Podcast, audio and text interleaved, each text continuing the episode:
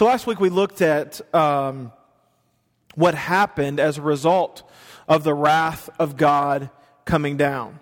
Remember, we talked in the early part of Romans that uh, the wrath of God is uh, revealed um, on all ungodliness, is revealed on mankind because of sin, because of our separation from God, because of our abandonment of God. And in our verses that we looked at last week and this week, Paul discusses what happens when God's people abandon God to sin.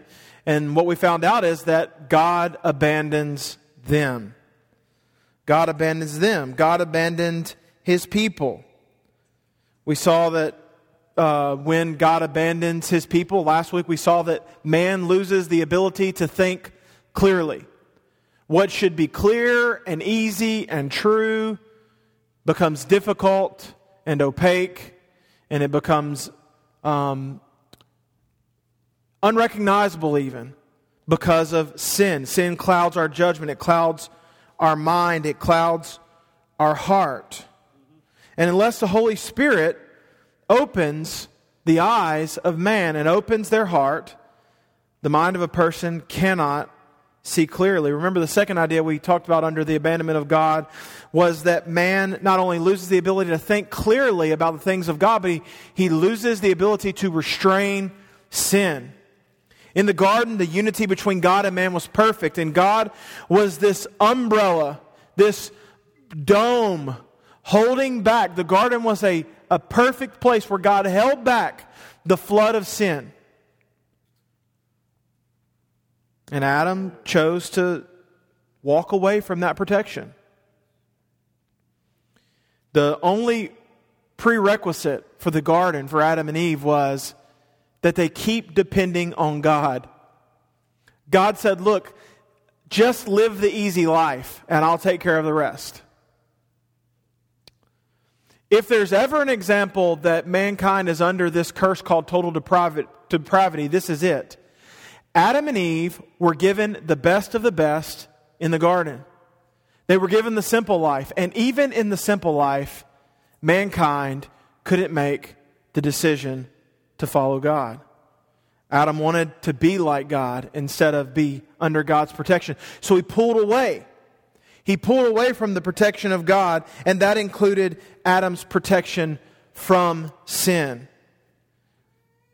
which also removed his ability to restrain sin, which subsequently has affected us all in the same way. We did see last week that this abandonment from God is not a permanent thing, but that God pursues his people, and he will save his people. And he will reconcile his people. He will make right his people. He will give us the ability through the Holy Spirit to fight sin to be the, to be the master of sin, even. To where the commandments of God go from being a burden, something we can't see as something we should do, to not burdensome. God does not abandon us forever. He does not abandon us to our own devices. As a matter of fact, if we confess our sins, He is faithful and just to forgive us of our sins and to cleanse us from all unrighteousness. He is faithful to make what was old and rusted and bad and defiled new and clean and bright and polished and beautiful. That beauty comes through the radiance of Jesus Christ alone. That beauty comes through the radiance of our Lord and Savior alone. Not because all of a sudden we're a polished, good, renewed instrument, but because if we look in the reflection of that instrument of God, we don't see ourselves, but we see Jesus. I want you to pray with me this morning. I want to pray because what we're going to face today is we're going to face a look into our own lives. We're going to face a look into the depth of depravity, and it's going to sting seeing some of these things and understanding what some of these things mean because what we find is that even though we are sinners saved by grace, we are still wrought with at times and we are still affected often by our former nature, our former self, our former depravity. And so we need to recognize what depravity consists of, and we need to understand what commitment it takes to put it to death. Pray with me so that we can be willing to do that this morning. God, I pray right now as we examine what depravity looks like, as we examine what the life of man consists of without Jesus, Lord, would you let it make us eternally grateful, Lord, daily reminded of the grace of God and what it means to us, the mercy of God, and holding back punishment that is deserved, the grace of God and giving us a gift that we don't deserve, the love of God in seeking us instead of casting us away, the hope of God and being with Him forever and enjoying His presence in the new Eden. God, I pray that you would just bless this time, bless this service. Would you open our hearts to understand your word, to be impacted by your word, and then to bring that word to the world? We love you and we praise you. It's in the name of Jesus we pray. Amen. God gave them up. He gave up on them. Some of the most ominous words in all of history. It reminds me of times where my kids thought that they were big right? They were big enough. It's funny because Emmeline at this point thinks she's big, and then if it's something we want her to do that she should be able to do, she said, I'm not a big girl yet. Thank you, Emily. Yeah. No, you're just lazy. Um, but, but the times that my kids have thought they were big and they sought uh, their own dependence, and this happens most often with milk. I don't know why. They're trying to use this big jug of juice or milk and they're trying to pour it and you're like, let me help you, let me help you. And, and oh, I can do this. You know, Emmeline, again, her, I'm not trying to pick on her today, but her saying is, I do it myself. I do it myself. It's big right now. It's, a pleasure. It's really a pleasure. So you step back as they've got this big jug of milk and you, and you just, sometimes you just got to let it happen, right? Sometimes you just got to let it happen. I'll do it myself. So take the milk. I mean, milk's only like $80 a gallon right now anyway. So you take the milk, they take the milk and they pour it and it goes everywhere. And then in an attempt to recover the little bit that got in the glass, they knock the glass over and the glass falls to the ground or whatever it may be. And you've got this mess. For some reason, it's the, if you have a water spigot in your refrigerator, it's the same reason. It's the same way with getting water out of the refrigerator. I don't understand how that is not an easy thing to do. Anyway, that's a that's my last rant for the day. Don't walk by my refrigerator with sock feet. I'm just letting you know. Um, this is what's happening in our story today, though. God gives up. He's had enough of us saying we can do it ourselves. He's had enough of us making a mess of things, so he gives up on man. What he gives us up to is our own sin, and our own devices. This means that not only are we given up to one sin, but we are given up to all sins. Do you understand the difference? We're giving up, we're given up to sin.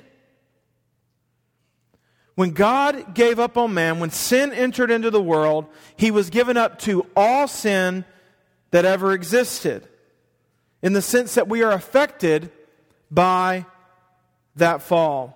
We are affected by this depravity. If, it, if not, it's not that necessarily we commit every sin, but it's that we are, in some way, our nature is affected by that. He leaves us to our own devices. In the garden, Adam and Eve chose independence, even though they had no clue of the ramifications. Just like Adam, we have this flood of sin that comes into our lives and it wrecks us. It wrecks us. It separates us from God. It separates us from other godly people. It depresses us. It leaves us without hope. Theologians call this robust pile of sin total depravity. This is actually what Paul goes on to describe in our passage today. The truth is, and we see it throughout the Bible, and especially in Romans, we're going to see it again, is that we are unable and we are completely inept in and of ourselves. Now, the self help, seeker friendly gospel would like you to believe that if you work hard enough, that if you pray hard enough, and that if you do good enough, that you can accomplish the will of the Lord. And that you can do just great things for God. That the human spirit is a mighty thing and ready to be harnessed, ready to be used. So instead of Jesus plus nothing equals everything, like it's supposed to be. It's some Jesus, some Holy Spirit, some human spirit, and you've got modern day evangelicalism. Some Jesus, some Holy Spirit, some human spirit, and you've got the Western Christian. Paul confirms total depravity later in Romans, Romans 3:10, and I've referenced this verse a lot, but I haven't read it all the way a lot, but Romans 3:10 through 18 says, "None is righteous." And then he's like, he knew that you were going to he knew you were going to say, "None?" And he says, "No, not one." No one understands. No one seeks God. All have turned aside together. They have become worthless. No one does good, not one. Their throat is an open grave. They use their tongues to deceive. The venom of asps is under their lips. Their mouth is full of curses and bitterness. Their feet are swift, swift to shed blood. In their paths are ruin and misery, and the way of peace they have not known. There is no fear of God before their eyes. If this does not sum up the human condition, if this does not describe total depravity, I don't know what does. Here's what I believe I believe this because I see it in the scriptures, and you can choose to read it the same way or not. That's on you. In our depravity, we do not seek God, but we hate God. We hate mankind. And as a general rule, pre Christ, now all, when I say we, I mean pre Christ. Because we know, therefore, if anyone is in Christ, he is a new creation. The old has passed away. Behold, the new has come. I say we as mankind in general. We would rather kill God if we could than worship Him. It is either this, these options for man. Either the Holy Spirit lives in us or we are enemies of God and far off. And Paul, under the inspiration of the Holy Spirit, goes to great lengths to explain just what the depravity of man looks like. We have two results of man being given up God the inability to think clearly, we talked about last week, the inability to restrain sin, and then this is the fourth point of this two part sermon, but this is the third inability that we have because of God giving up on man. So I, I, this is number four for me if you're doing an outline. Since the Lord has given up on man, man is overwhelmed with the flood of depravity.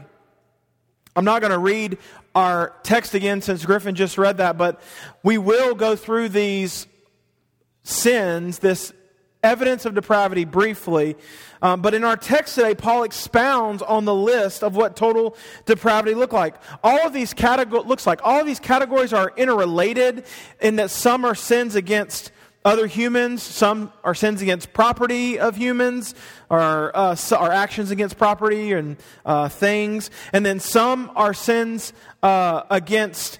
Um, those that we love and those we're close to, but all of them are sins against God. And the sexual sins we mentioned last week are the, really the first category that Paul brings out. They are sins against the body. Even though they're often sins against others, they are primarily sins against the body. And so Paul moves on to the next category, sin, next category, sins against property or others, and that's sort of our subpoint under here. And then I'm calling the last one sins of pride. There are a ton of sins mentioned, so I'm not going to go into great detail, but I will briefly touch on every one of these things that are mentioned.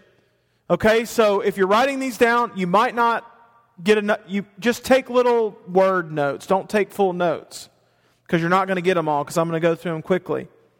The first that is mentioned is unrighteousness.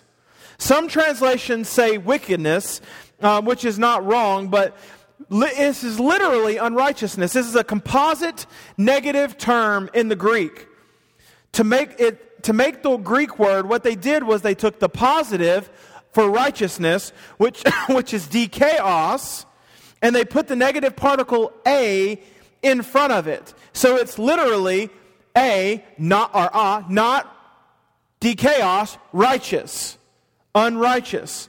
As one author says, since what is right is determined by God, the unrighteousness would, then unrighteousness would be going against all that God determined was right. So it's just the complete opposite unrighteousness of what God has determined as right. There's evil. Evil is the word poneria, which is the generic term for just being bad. It is the generic propensity not to seek after all manner of unrighteousness, not only to seek after all manner of unrighteousness, but to relish in unrighteousness, to just seek after bad. Covetousness is the next word. This is the bad part of living in a capitalistic society. I'm pro capitalism. You know why? Because I think it's brought more people out of poverty. It's brought more opportunity to people than any other system the world has ever known. But one of the bad parts of living in a capitalistic society is that there is a propensity or a tendency to be overwhelmed with covetousness. It is the desire to get what others have, even at the expense of other people. Often, I would say, at the expense of other people. Being willing to use and even lose relationships for advancement. Now, of course, you need to hear me because I just said I was pro capitalist society. I believe that Christians should be the best at everything that they do. I believe that at least, at a minimum, we should pursue everything that we do to the best of our ability. The Bible says, to the glory of the Lord. Of course, I believe then that Christians should seek to advance in society. I think Christians should be wealthy. I don't think all Christians should be wealthy, but I think Christians should be wealthy because if it's a godly person, then they are going to use the gifts that God has given them to help advance the kingdom of God. I don't think wealth is for everybody. I think we should advance. But you must remember this God will not promote or condone advancement at the cost of others. Or, more importantly, even than that, because it sort of encompasses that, at the cost of personal holiness. If you have to sin or connive or sneak or be one of these other characteristics that we're going to talk about down here, your way to the top, then it wasn't a blessing of God that got you there. It was the work of hands, of man's hands, which is ultimately worthless. Covetousness. It's the willingness to go at any length, at any measure, to pass somebody up or to get what someone else has. Malice. It's mentioned twice, and I'll talk about both of them. Malice or maliciousness. This is not just a willingness to sin, but an enjoyment of it, a relishing in it, a joy from it. And here's the deal with this no one in here is going, woohoo, look at my sin. It's awesome. All right, let's celebrate sin. Let's have a worship service, and in the worship service, we're just going to sing songs to sin. No one's doing it in that manner.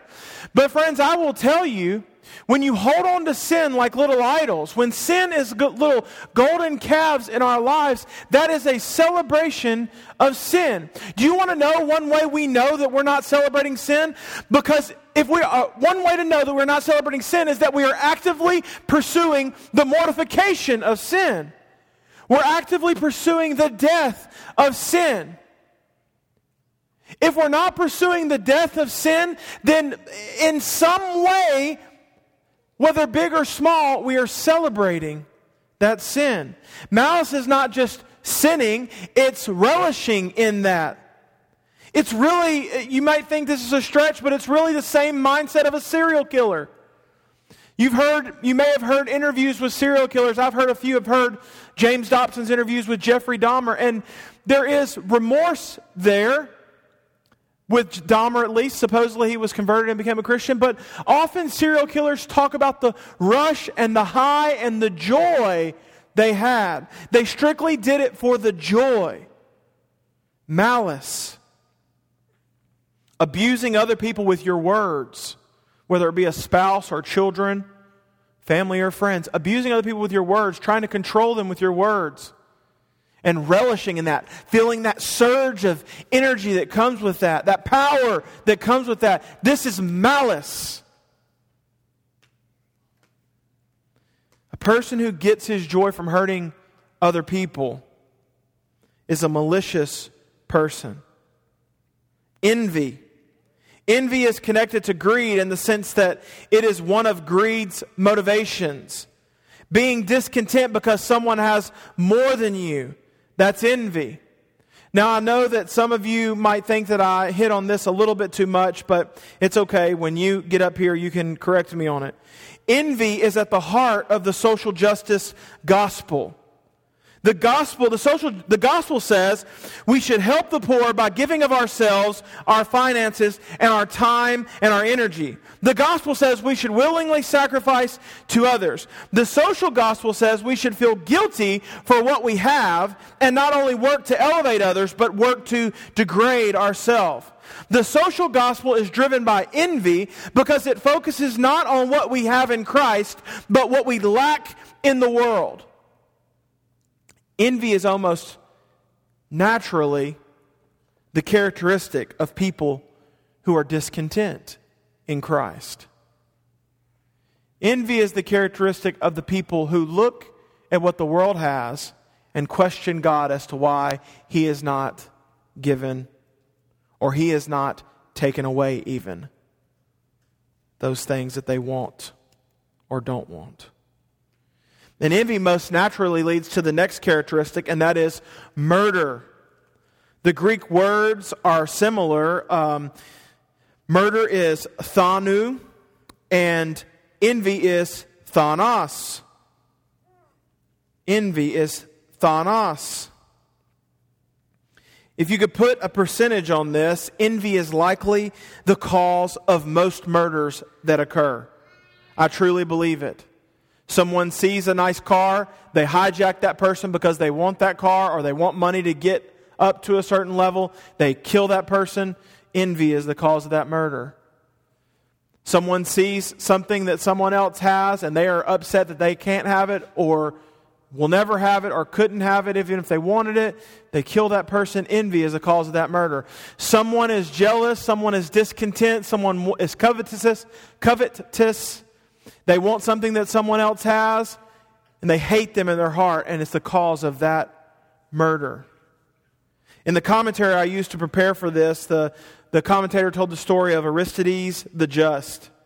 He was a great man and he earned his name, but he was put on trial by the people of Athens for nothing, essentially. They elected to murder him, and when asked why they chose murder or if he had ever harmed, if they were ever harmed by Aristides, all the people that were asked, they said no. And one was bold enough to say no, but we were just tired of hearing the praises of Aristides the just.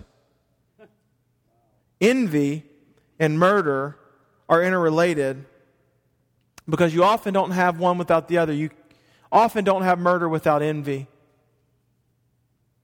And often envy leads to, if, even if it's just in your heart, murdering others. Strife. The root word of strife is the word that means debate. This is the person who can never leave well enough alone, who needs to get the last word. Now, I feel convicted about that. I feel personally attacked by that, actually. Someone who is always contentious, even bickering and arguing just to argue. A person of strife always needs to be right at whatever cost, and is typically more willing to be right than to show love. Strife is a person who debates, who needs to be right at the cost of any relationship, at the cost of any friendship, at the cost of generic kindness and goodness. Deceit. I think we all know what this means, but it can come in personal relationships and business practices and many other ways. Malicious. This is the part of the list I finished off, um, I already discussed in the first part. Uh, malicious, malice, maliciousness, um, where the other malice is referred to as a type of premeditated evil. This one refers to habitual or when bad habits become customary. When bad habits become more prevalent in your life than good habits. Now, there's another category I want to look at today, and we'll sort of blow through these like we did the first one. If I were going to take this category and title it, um, I would title it The Sins of Pride. These are more often sins committed against God as a result of man's independence and need for autonomy and rejection of the care of God. The sins of pride, that's the second list. The first one is gossip. Gossips. It's a unique word. It's actually onomatopoeia in the Greek, like hiss or, or bang. The word is phisuristas. And if you say it kind of silently, phisuristas, it sounds like you're actually having a whispering sort of conversation. Therefore, it's translated whispering. Which, if you, if you understand that most gossiping is done in a private manner, if not a whispering behind someone's back. And these whisperings that are shared in secret may seem harmless. They may seem harmless because you're not actually talking to that person to their face, you're not actually acting upon it. But I will tell you, as I've seen it in my own life, as I've seen it in the life of the church, our words affect the mentality of people more than we give them credit, more than we give it credit for. This is not just gossip, this is general negativity. I have seen it just like that. Here's the deal. Oftentimes in my life, I call myself a realist because I'm just willing to point out both good and bad. You know the problem with a realist? They end up being really more of a closet pessimist than anything. Because they point out so much negative, so much critique, and so much criticism. You need, if you're a realist, quote unquote, you need to look at how people respond to you when you're being, when you're just being real. Because some people, it's a, it's a novel thought. Some people give other people a chance. I know that's a novel thought to some of us in here. Some people give an, other people an opportunity to prove themselves. You know what you do when you open your mouth to gossip or when you open your mouth to these things? You eliminate you eliminate Drew's chance to have a relationship with Tony because you talk to Tony about Drew. You've eliminated the opportunity for Tony to form his own opinion about Drew because you have injected your opinion into Tony's mind. The reason gossip is so bad is because it promotes negativity at the forefront as opposed to renewal and gospel positivity. When we promote negativity, the result as a whole will be a bunch of sour people.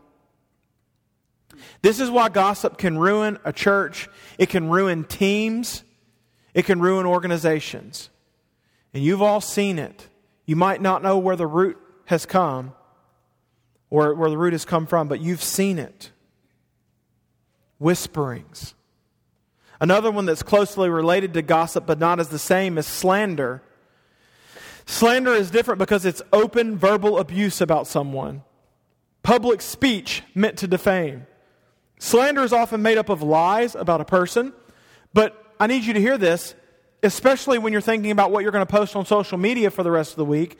Slander is also bashing someone if it's true, if the sole purpose of your, of your message is to publicly defame.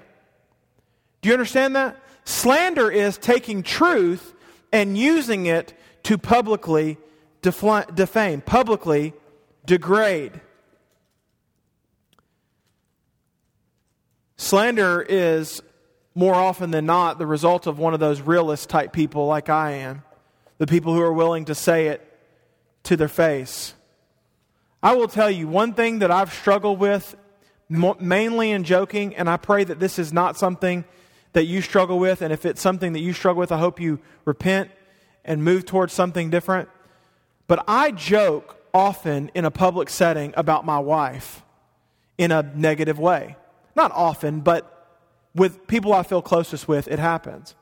And so I will say something, I will make a joke about the cleanliness of a bathroom or uh, clothes being in certain spots or not being in certain spots. Can I tell you, friends, that on the base of that, it is slander. And the best thing that you can do as a husband or the best thing that you can do as a wife is keep those thoughts to yourself. Keep those thoughts to yourself. If you're a person who likes to be justified, if you're a person who likes to be, find retribution, it's not helpful. You know, if you really think it's something that deserves vengeance, let the Lord get it. I mean, you're probably wrong, if, especially if it's about something small at the house, but if you think it deserves vengeance, let the Lord get it. Don't work towards that. That's not, that's not for you to determine. But especially publicly. You want to know how to destroy relationships, friendships, marriages, whatever? Consistently make your spouse look bad in public. We, Anna and I had this conversation last night on the way home, uh, kind of this conversation. I'm not going to lie for my wife, but I will not reveal truth for my wife in order to save her in, in a public setting. I will just not talk about something. Just because it's true doesn't necessarily make it a conversation worthy of public ears. And my wife will do the same for me. Nobody needs to know all of your business all of the time. And especially if the only thing you can say about your spouse or those that you're in a relationship is negative. And I will just point out that if all we can say about our spouse are those that we're in a relationships with is negative regularly, the problem is you and not them. The problem is you and not them.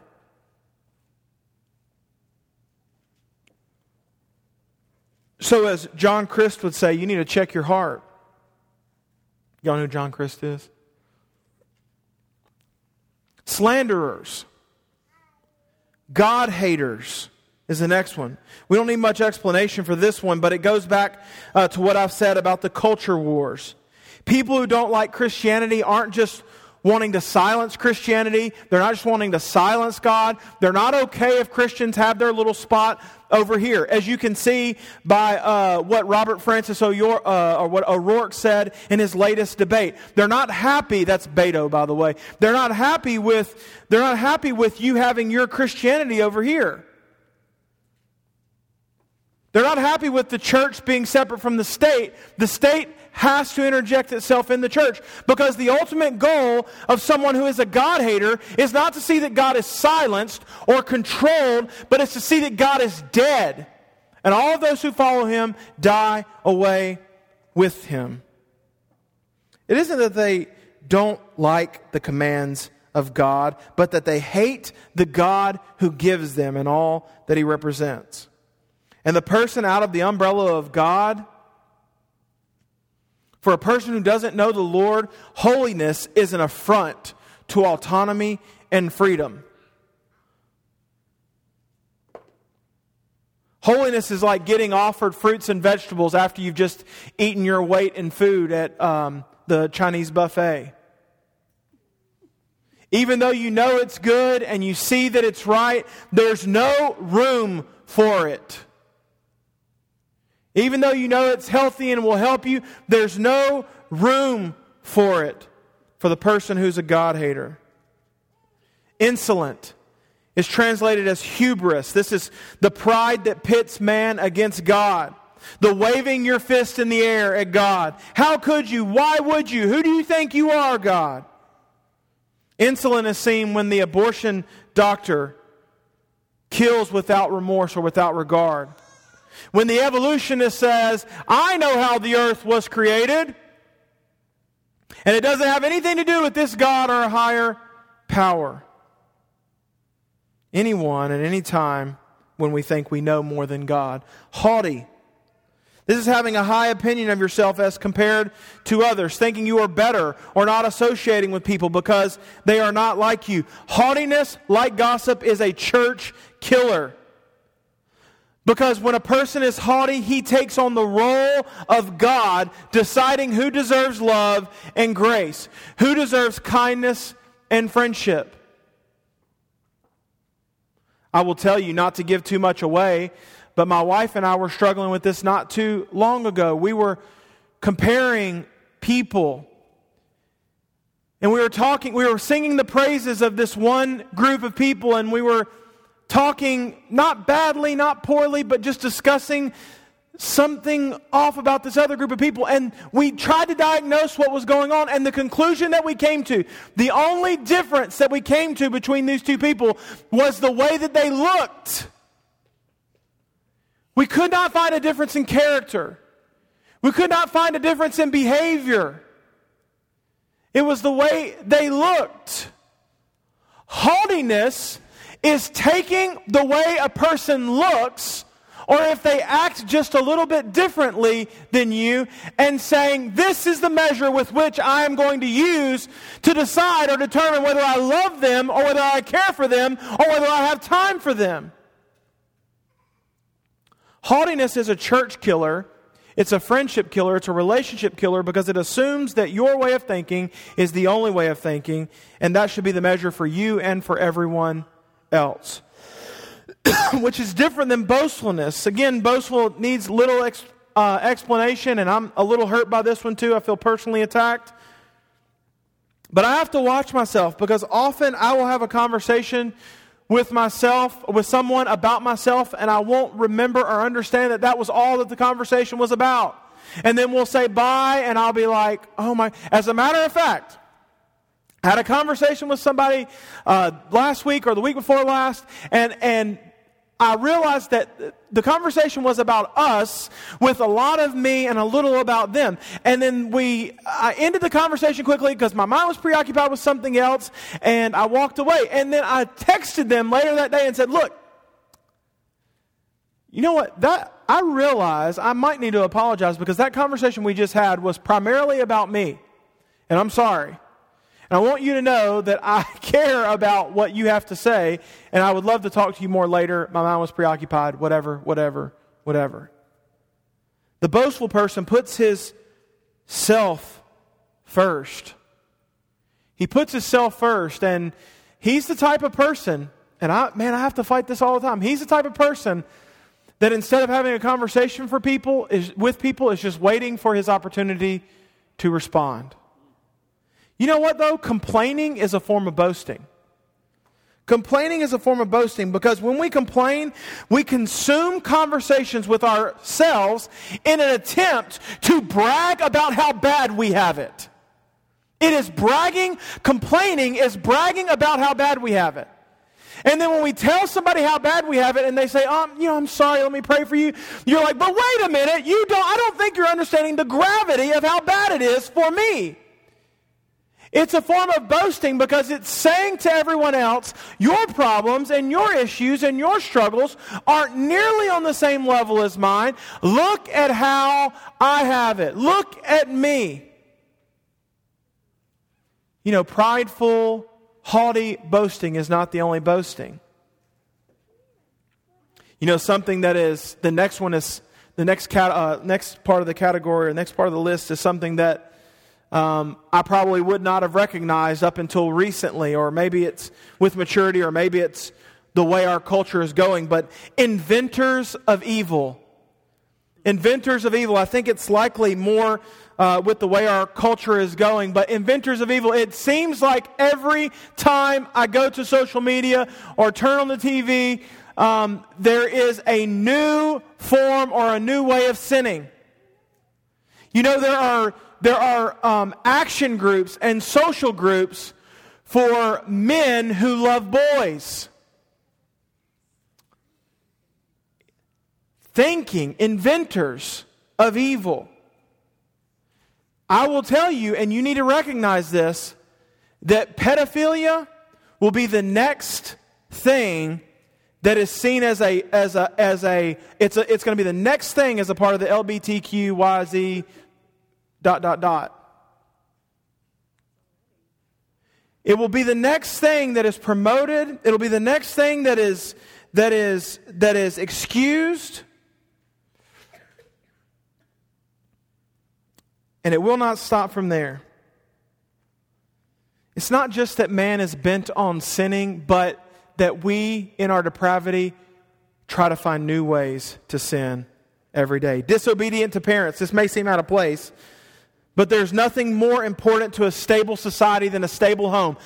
Tests and statistics have proven this over and over and over again. And this is why obedience to parents is at the forefront of holiness. It is the command with the promise. Obey your parents that you that it may go well with you and that your life on this earth will be long. You know one thing that I've observed about Christian people and you need to hear exactly how I say this because it's worded with very intentionally. The most godly people I know either have great relationships with their parents or they are or they meaning those godly people are not the catalyst for why their relationship is broken down. Let me repeat that just so you didn't hear. The most godly people I know have a great relationship with their parents, or the godly person is not the responsible person, responsible party, or the catalyst for why that relationship is broken down. The most godly people I know still honor and respect their parents, even if their parents have not earned or they do not deserve that respect. Loving and respecting our parents, even when they aren't lovable, is a sure step to breaking the pattern of sin in our life. I want to lump the last four of these together for the sake of time. Um, but also, my assumption is, is that these categories are a summation of the general reasons why the rest of the sins continue and persist in a person's life. The last four are as follows foolish, faithless, heartless, and ruthless. Foolish, faithless, heartless, and uh, ruthless. Foolish means without understanding. This is not a stupid person, but a person without the understanding of the things of God. He can be super wise in the things of the world. As a matter of fact, so wise in the things of the world that he is blinded to the things of God. Faithless. The word for faithless here is not built on the Greek word pistis, which is faith in God, but it's built more on the idea of breaking a plan or breaking a promise. The word faithless means here means a person who is not trustworthy, who cannot keep their commitment to other people, especially to God. Heartless. This is self explain uh, excuse me, self-explanatory. The word means without natural affection. The most natural affection that I know is the love of a mother and a father for a child. And the most vile thing that our culture does is mothers murdering their children and fathers abandoning those children that are born. And they are two of the most prevalent sins in our culture. It is heartless, heartless, ruthless. Ruthless means without mercy. If you don't go with the tide of the culture, you can expect to be ruthlessly destroyed or defamed. There is a concern uh, excuse me, there is a concerning lack of forgiveness in our culture. I posted yesterday on the uh, Memphis Tiger website. There were our quarterback is not very great for our football team. He's not very great. He's good, but he's not great. He'll do some excellent things sometimes, and then the next th- time he'll, you will wonder, what are, why are you that dumb? You know, you'll literally think that. What happened to you to make you this way? He's not that great. But people, but people get on this website and they start talking about his mama and his daddy and his family and they start talking about how horrible he is and they wish he would die and we had another quarterback and blah blah blah blah blah and I'm thinking I'm thinking what kind of a ruthless person are you that you would take the level you would take your level of depravity to uh, the result of a game determining the value and worth in somebody's life. So I got on there and I posted it. I said, Some of you need to look in the mirror a little bit. Some of you need to understand that the way you talk about this young guy is not helpful. He is what we have as a quarterback, number one, but it makes you a really bad person. And I said, if you ever if, if I was a parent of an athlete and I ever saw you in the streets and knew you talked about my kid that way, I can promise you I would knock a tooth out. And none of you would be willing to listen to the same conversation about your own children. We, the internet age and politics, it has made us ruthless. It has made us ruthless. There is no empathy online. There is no empathy in politics. You know what ruthless is? Ruthless is looking at I'm not talking about Brett Kavanaugh here, by the way. It just happens more than you believe. Ruthless is looking at the past of a person it did the small things that they did as a 13 or a 14 or a 15 year old, the small things that they did, and, and searching through their life in order to destroy, using their past in order to destroy them in their present. I think I told you about the story of the guy that kind of followed me at my last church. You know, he uh, used the things of my past and how I was just awful. Really, I don't know what other words to describe it. You know, in sports and how I was kicked out of a church league softball game when I was 16 and, and maybe more before that. And we don't want to get into that. We don't want to get into that. But this, this same guy pulled me out after, I think I've told y'all this. He pulled me out after church gathering one time. He was mad at me and he said, I'm the type of guy that could whoop your A right now and sit back in a Sunday morning service and not think anything about it. And I was like, well, I don't, I genuinely don't doubt that. You didn't have to tell me that. I, I believe that before you said that. Ruthlessness is never show, being able to show grace, always allowing the past to determine how you feel about somebody in the future or the present, even though their life is completely different than it was back then. Again, I'm not trying to sound overtly political, but this is why reparations are sin. Because reparations are the ruthless belief, the ruthless belief that just because something happened in the past, something must be rectified for in the far future with someone who never has had anything to do with that. It's ruthless because someone in this present time doesn't have anything to do with what happened in the past. It's ungospel like. The worst part of depravity can be summed up in our last verses, and we'll be done. Depraved people recognize right and wrong. This is what verse 32 says. Depraved people recognize right and wrong, but they still do wrong. Depraved people approve of others who do the same. So, what are our takeaways? Here's our takeaway we can't sin just a little without impeding Godward progress. All sin matters. They aren't, there aren't inches to give away. We can't give up any ground when it comes to our faith. The problem is, friends, if we settle for a little sin, then like Adam, we fall for it all. I watched a video of these guys one time pushing a car up a hill and they thought it might have been a joke. I don't know. It seemed like sort of like a Benny Hill type thing. I don't, most of you don't know who that is, but that's fine. He, they were pushing this car up the hill, and they got up to the hill, and they wiped their brow, and they thought they were top of the hill, but there was no driver in the car. It was just these guys pushing the car up the top of the hill. They got to the hill, and they rested, and as soon as they had some break at the top of the hill, the car goes rolling straight back down the hill that they just pushed it up. Just when they thought they'd arrived, they stopped, they slowed down. Friends, this is what allowing just a little bit of sin in our life does. Often we think we can stop our pursuit of the Lord momentarily. We can pick it back up where we left off. We think, well, I'm 90% good, so this one TV show or this one image on the internet, it's not going to affect me. Allowing myself to gossip just this one time, I never gossip anyway. Just this time, I never gossip. Or, or, or allowing myself to slip in progress.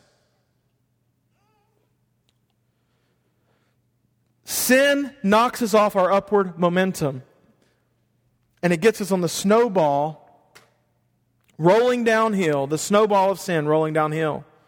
Obviously, we'll not always be perfect, but there's a difference between intentionally regressing and slipping up as we regress, as we progress, excuse me, which I think is one way we can tell that we are progressing in sanctification in general. When we sin and it's more of a slip up or more of an anomaly, we are progressing in sanctification typically.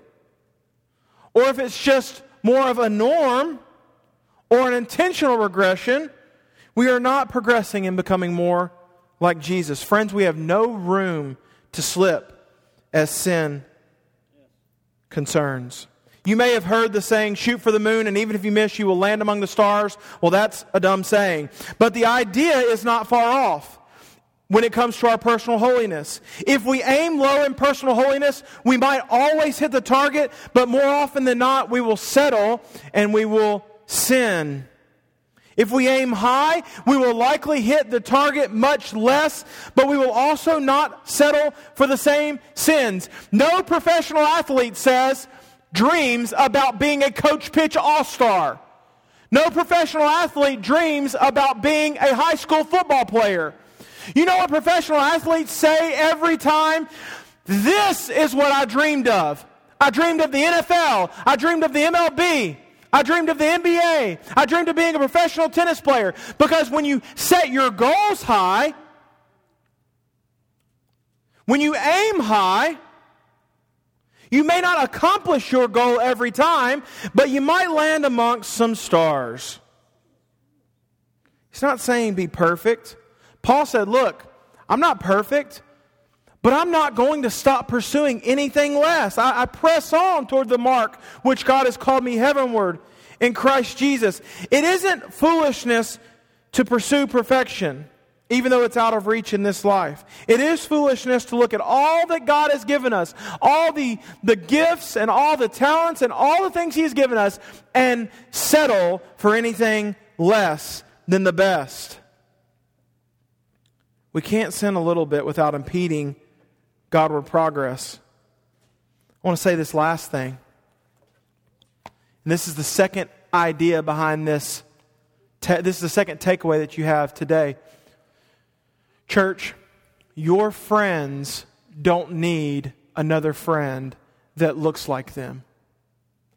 Your friends don't need another friend that looks like them.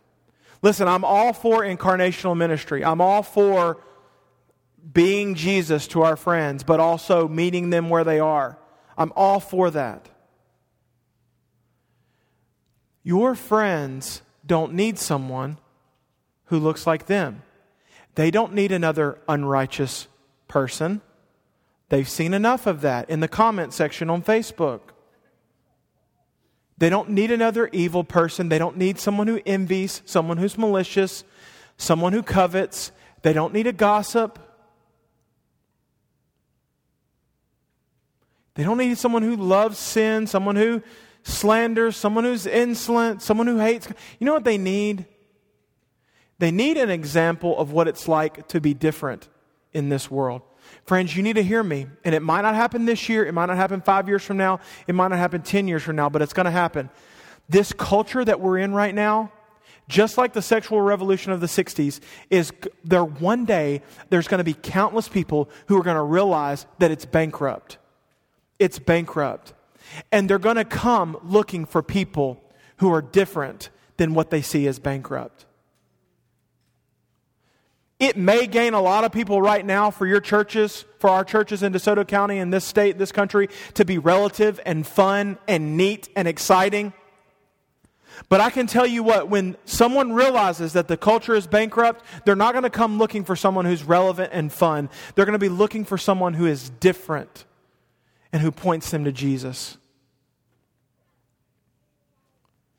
Friends, the truth is and the hope is that you can flee depravity through, the, through Jesus Christ and in the power of the Holy Spirit. You can grow. You are a new creation. The old has passed away, the new has come. And because of Jesus, we are back under that protection, if in a temporary way until He returns. We're back under that protection that God gives. Would you surrender to him? Would you trust him? Would you follow him so that the world may know him and that you may grow in him? Pray with me today. God, you're good. You're holy. We trust you and we love you. We honor you, Lord, with our words, with our deeds. Would you be honored by our lives? Would you help us to step into other people's lives as something that's different? Yes, Help us to relate with them. Help us to understand them, but help us to also make the gospel the most prevailing thing about our relationship. God, we love you. We praise you. We thank you for your Son, and it's in His name we pray. Amen.